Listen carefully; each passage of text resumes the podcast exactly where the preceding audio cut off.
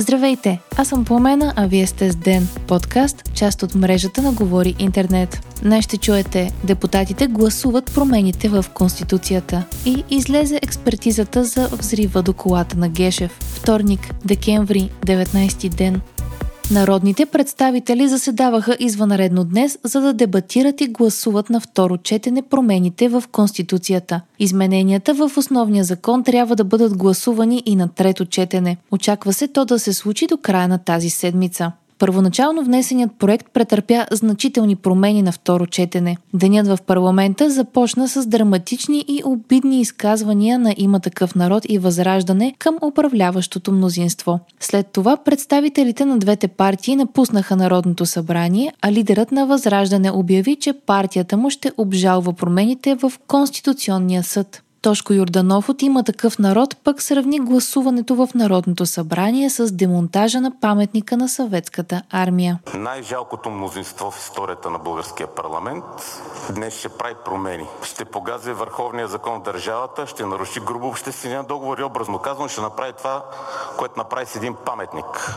Ще фанете флекса и с глупав ентусиазъм, с леко разконцентриран поглед ще режете Конституцията грубо и ще я демонтирате.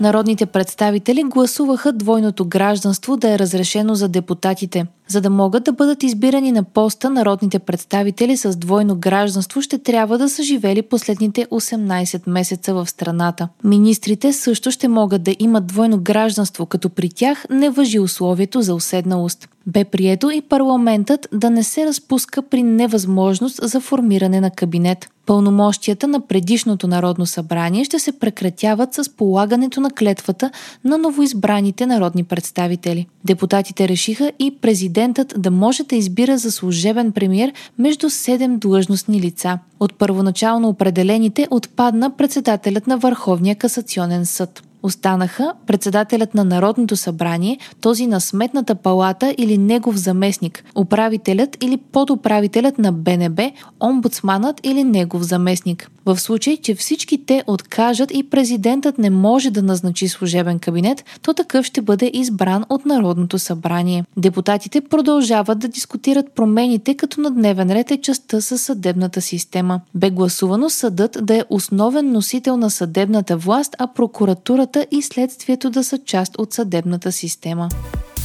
Готова е експертизата за взрива до колата на Иван Гешев, съобщиха от прокуратурата. Установено е, че масата на взривното вещество е била около 2,5 кг. Става въпрос за бризантно взривно вещество нитропента, което се е намирало в самоделно взривно устройство.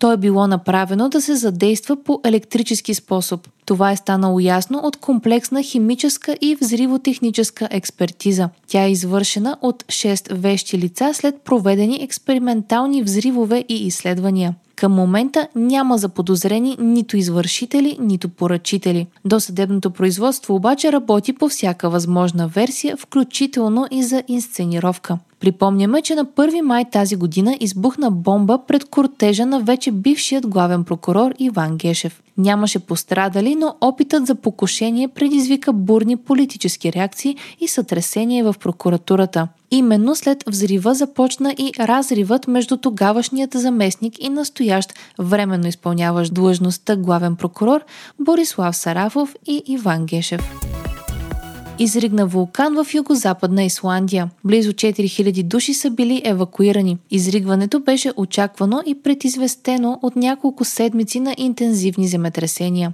Не се очаква изригването да доведе до прекъсвания в европейският въздушен транспорт, както се случи през 2010 година, пише BBC. Според експерти, изригналият сега вулкан не е в състояние да генерира облаци с пепел, като тези през 2010. Те причиниха най-голямото затваряне затваряне на европейското въздушно пространство от Втората световна война насам.